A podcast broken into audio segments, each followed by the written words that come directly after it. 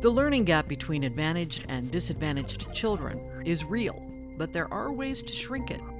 Technology is is everywhere.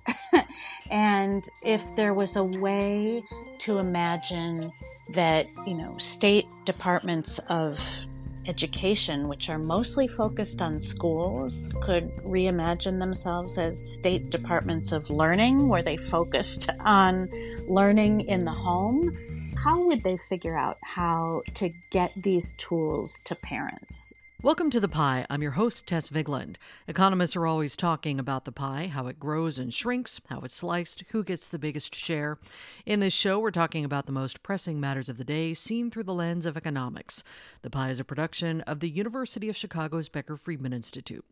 And in this episode, we're exploring how to close the education gap that starts even before kindergarten.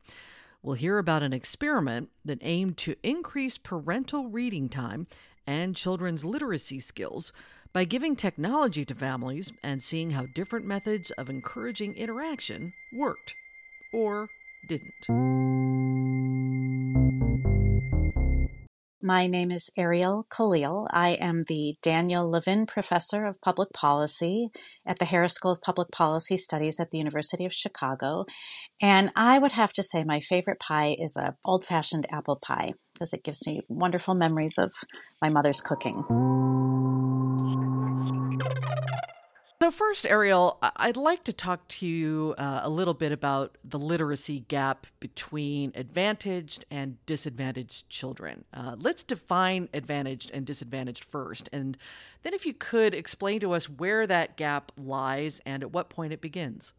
Great. So, that's a really good question to ask about how we're defining advantaged and disadvantaged because it's a pretty loose term. And I would say those words in particular don't have a strict definition. Mostly when we are looking at differences by family background, we are probably looking at comparing kids whose parents have a BA or college degree versus mostly everybody else who doesn't. It turns out that that is a important bright line in the skills development gap that we observe in children. So that's a pretty good rule of thumb. Other people look at um, income, family income, household income to define family advantaged. And here it's a little, there, there are more data points to look at, but we will often look at, say, an income distribution and compare the top 20% to the bottom 20%. All that is to say, there are many different ways of defining advantage. We could also think about family structure. There's no one right way. But in my work and in lots of other people's work, we just tend to use parental education uh, and compare, you know, the top, as I say, college educated to most other people. So then, when you look at this literacy gap between advantaged and disadvantaged, uh, where is that gap, and at, when does it begin? So the short answer is that it begins as soon as we can reliably measure it. So developmental psychologists, which is my own field, have reliable ways of measuring children's language skill, both the words that they can recognize and the words that they can produce.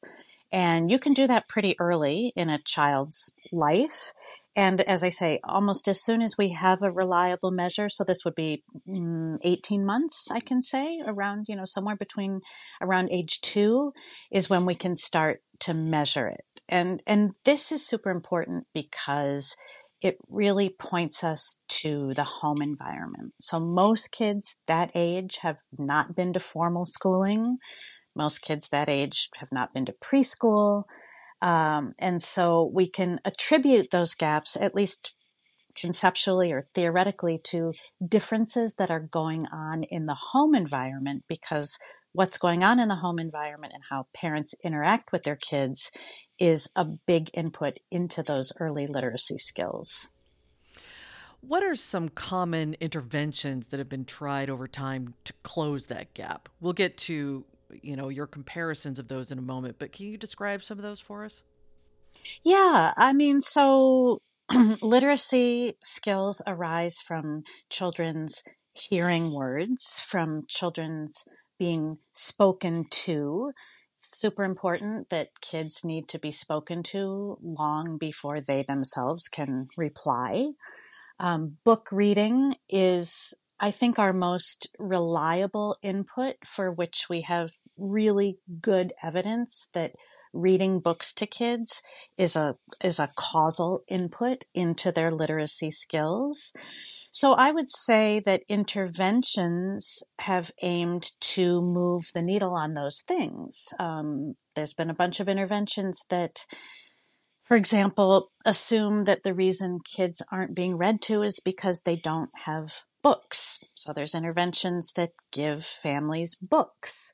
Um, there's other interventions that aim to tell parents that reading is important, that talking to their kids is important. As I say, I, m- I mentioned a moment ago, there's that it's really important to talk to kids before they can reply or hold up their end of the conversation. And there's differences across families in the extent to which parents know that. So there's, as I say, information interventions that try to tell parents that. And then there's the set of interventions that, that we do, which I'm going to say are more behaviorally informed, which take the perspective that having books and knowing and wanting are not the major obstacles and that require a, a different set of, of tools. All right, so you decided to look at the efficacy of some of those interventions and the effect that they had or did not have on children's literacy. I love the title of your research, Nudging or Nagging. It, mm-hmm. it, it reminds me of your U Chicago colleague, Richard Thaler. Yes. Um, so we'll get to the study design in a moment, but what is the nudge here and what is the nag? Great. And we are absolutely inspired by um, Richard Thaler's work and take, take a lot of inspiration from the work going on at the Center for Decision Research. Well, the, the nudge is, uh, I would say, is coming from the, the position that people want to do things, that they have the means to do things, they have the, the materials or the time, and that there's some bottleneck that is standing in the way of their following through. So in our case, as I said, we had some pretty good evidence that actually economically disadvantaged families um, in Chicago had books. So we didn't think that an intervention that gave people books was necessarily the thing we needed to do. We had survey evidence that parents at least told us that they understood that the more they read books or talked to their child, the more ready would be their child for, for kindergarten. So we didn't think that we needed to design an intervention that told parents that. Um, we didn't think we needed to tell parents that reading with your kid was fun because parents also told us that when they do that, they really enjoy it, that it's a special time of day, snuggling at bedtime. So all these obvious solutions, we, after a lot of deep survey work, thought that wasn't where we needed to focus. Rather, we needed to think about a nudge, which is what do you do when you have all those ingredients and still someone doesn't do something? Well, you might send them a reminder hey, there's this thing. You said you wanted to do it. I'm reminding you to do it. or um, setting a goal. I need that for many things. the thing is about the way we approach our work is that this is human behavior we're talking about. Yeah. Like everybody needs this for everything, and parenting is no different that's how we think about parenting interventions. Parent decisions are decisions like you'd make in any other realm of life. And there's an intention action gap in lots of things. And the ways that parent interact with their children are, are just one more thing. So there's reminders, as I said, there might be something like goal setting.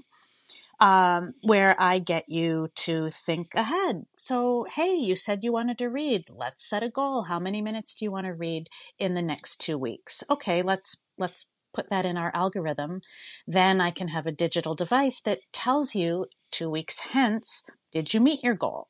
And I can congratulate you if you did so, or I can, you know, give you encouragement to keep going. So as you can see, this looks like any app you might have on your phone for any other right. behavior. And that's, we had some evidence from a prior study that those approaches worked really well for getting parents to read more this study that we wanted to do not only wanted to see whether we got parents to read more, but whether that would in turn boost kids' literacy skills. So that was so we we replicated a, a, an earlier study, but expanded it to look actually at the impact on test scores. All right. So so these were the things that you wanted to measure. Uh, can you talk us through how you set up the experiment? We generally recruit families uh, who are attending subsidized preschools in Chicago. When we want to find economically disadvantaged kids, this is where we go. Now, this is already, I can just say, a bit of a limitation on the external validity of our work, by which I mean how much you can generalize to all kids, because many low income kids are not going to a subsidized preschool like Head Start or a preschool for all seat in Chicago but it's really hard to find families. and um, sure. you need an institution where you can go and where there are families. And it's prohibitively expensive to go door by door, knocking on doors in neighborhoods and inviting families into your study. So just want to make sure that's clear. So at the moment, we are partnering with lots and lots of preschool programs across Chicago and, and the US and school districts around the US to partner to invite families to participate in our study. So we go to these preschools, we we set up a card table in the foyer and we we say hey we're over here we're the university of chicago we have an interesting project would you like to uh, volunteer to be a part of it if you do say yes You'll be compensated for your time and you'll be randomly assigned to um, one of several different programs. That's what we tell families. Of course, our programs, what we mean is a treatment group versus a control group, right? So we, we get all these families are, and some are assigned to a control group who basically just go on with their life as usual. We interact with them a little bit, um, just sort of basic communication. What what does it mean to fill out a survey? And here's how you're going to get your compensation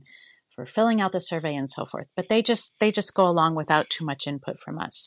The treatment group, in contrast, gets a whole bunch of stuff. In this particular study, we had several different treatment groups. Everybody in each of these separate treatment groups got a tablet. They got lent a tablet that we got back at the end of the study. And the tablet had exactly one thing on it. It had a digital library that we built. So this was a super cool app that we built that was loaded with books. Books yeah. was a digital library, and we had over 200 books in Spanish and English.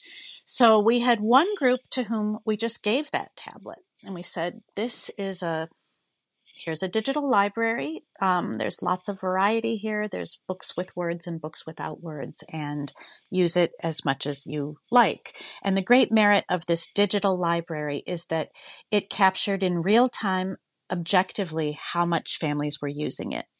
So this is critical to our study because you don't want to do a literacy intervention and then ask parents to tell you how much they read. You mm-hmm. you need a you need a a real objective assessment. Okay.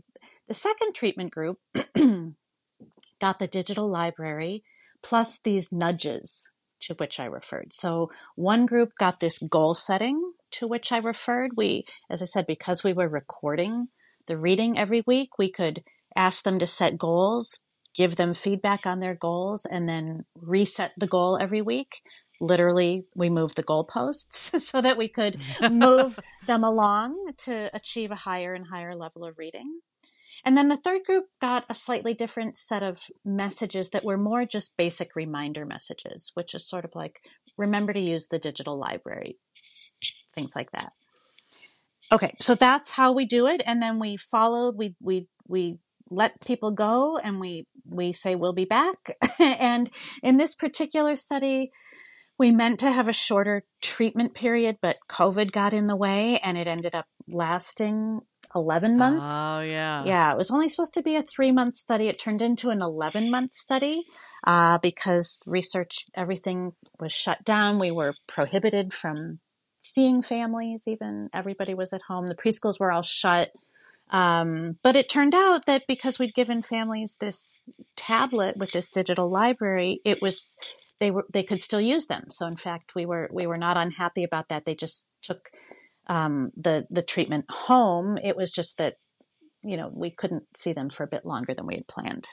So what happened with the group that received only the digital tablet, and how did that compare? With the one that added reminder texts first. Exactly. So just getting the tablet turned out to be great. hmm. So it turns out people really seem to like the tablet. They used it a lot. And uh, let's just talk about reading amount for the moment. So just getting the tablet um, I don't, and, and we're still trying to think about that. Like, why is the tablet novel? So earlier in our conversation, I told you that I didn't think lack of books was necessarily a barrier. It's possible I was a little wrong about that because when you give people 200 books loaded on this digital tablet, that seems pretty appealing. It may be that this is more books than they would have at home, more variety of books, or, or that just access, or just access, or maybe that people there's something about reading together on a tablet that um, that people like. We're we're really really working as a side bar here, which we can come back to on why do people like technology for learning, which we believe strongly is the case. Okay, but let me return. the digital tablet alone was a big hit. when we sent the group who got the digital tablet plus reminders, we we actually see lower amounts of reading. so it turns out that just reminding people uh, is not does is annoying. Possibly. So just reminding people to do something for 11 months seems like a turnoff as far as we can tell from our um, our data. It just that that particular method of nudging was not a success which is which is super interesting um, because in our prior work we had bundled a whole bunch of these things together and we got positive treatment impacts on reading time but apparently it wasn't driven by the element that was simply doing the reminders maybe the reminders weren't great how about when they got the digital tablet and a goal setting text that was also good. There's going to be a caveat to this. There's going to be a little um, a wrinkle to this, but that treatment arm read more than the digital library alone. So goals, so that that's not bad. Um, goal setting is uh, apparently something that is, uh, you know, we can boost the time on task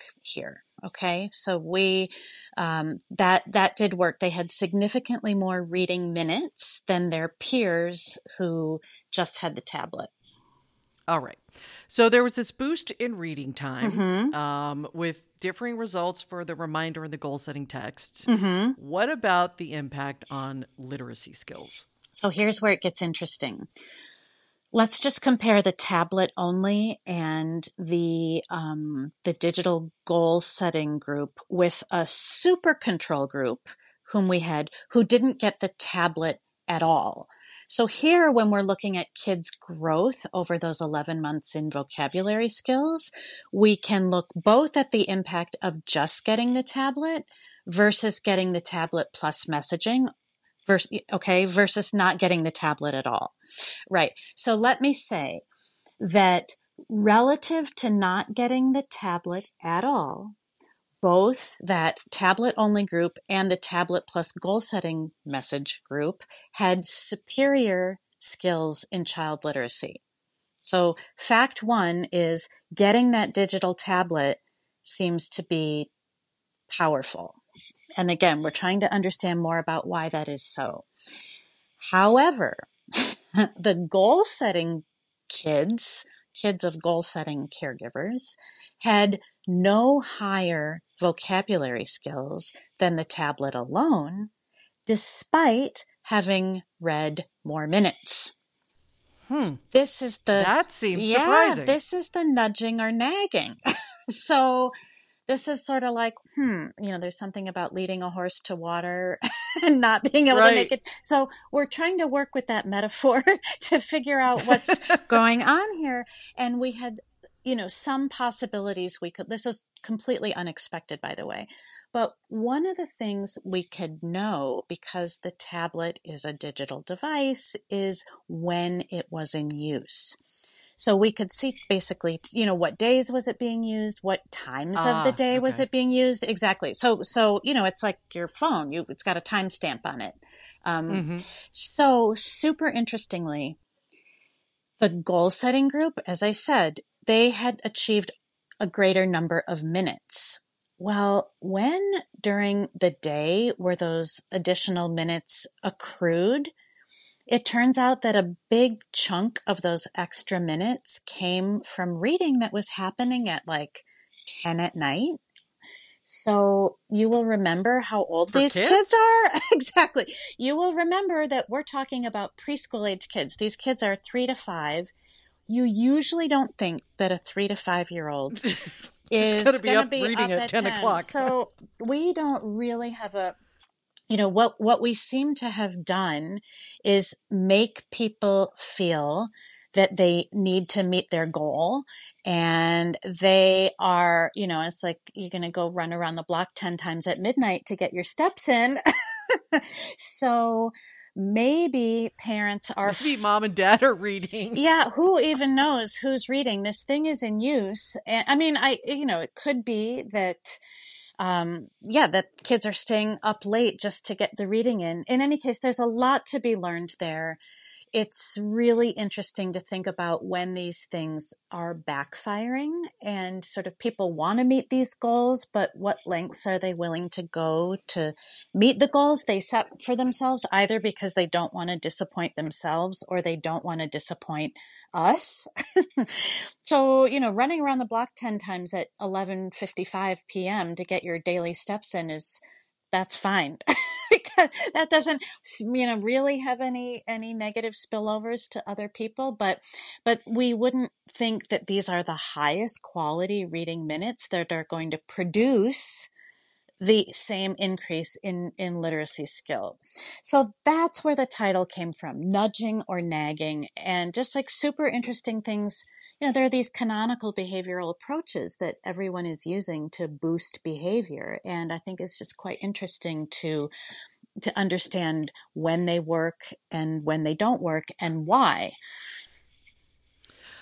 Is it possible to interpret any of this data through the lens of the pandemic? because you were doing it in this weird time? Yeah. um, that, do you look at how that might have affected all of this? Yeah, that's a wonderful question. We don't. I mean, what we need to do is is do the study over in mm, a not yeah. in a non pandemic time. Of course, we can never really have a a non pandemic time that is as similar to the pandemic time in every respect except the pandemic. Sure. So sure. that time has. Well, you're even just going to have a different group. It's a different group of people. There, I mean, everything is different, right? So uh, that question is not so readily answerable from a, a, new data collection point of view, but from a thinking point of view, I think there's a lot to think about there. It was just, um, you know, a terrible time for so many families. Um, and you know uh, sort of trying to imagine what was going on in those homes and how was that covid period different uh, is is super important so ariel if you were designing a way to increase literacy skills mm-hmm. among disadvantaged children uh, based on this research and some of the surprising findings what would you recommend? What's the policy lesson here? I mean, I would just figure out how we could get this kind of technology to all the families who could benefit from it. Yeah, because it certainly seems like it was the basic just holding of that piece of digital mm-hmm, library exactly. made the most difference. exactly and why why is that? That's we need to figure that out. That's an interesting puzzle but i mean technology is is everywhere. And if there was a way to imagine that, you know, state departments of education, which are mostly focused on schools, could reimagine themselves as state departments of learning, where they focused on learning in the home. And how how would they figure out how to get these tools to parents? It's it's not impossible. We did that for the state of Illinois during the pandemic. In fact, I mean, we had a digital program that we designed that was delivered to families via text message the state the state of Illinois came to us during COVID and they said that they really needed our help because parents were at home, preschools were closed, and they were very worried about what was going to be um, happening to these kids. And did we have anything that we could do to help push out some learning materials to these kids? And we were happy to respond and, and we did design something and we got a really um, a, a good take up not as high a take up as we want and now we're with some philanthropic support we are actually pushing this program out to families in chicago and, and hopefully many more places. All right. Ariel thank you so much for joining us today. You're welcome. It's always a pleasure to talk to you tess the Pie is a production of the Becker Friedman Institute for Economics and part of the University of Chicago Podcast Network. If you'd like to keep in touch with the latest economic research from the University of Chicago, you can visit bfi.uchicago.edu/subscribe. If you're getting a lot out of the important research shared on this show, there's another University of Chicago Podcast Network show you should check out. It's called Entitled, and it's about human rights co hosted by lawyers and law school professors Claudia Flores and Tom Ginsburg. Entitled explores the stories around why rights matter and what's the matter with rights. Our theme music was composed by Story Mechanics, production assistance from the BFI Communications team. I'm Tess Vigland, your host and executive producer. Thanks for listening, and we'll see you next time.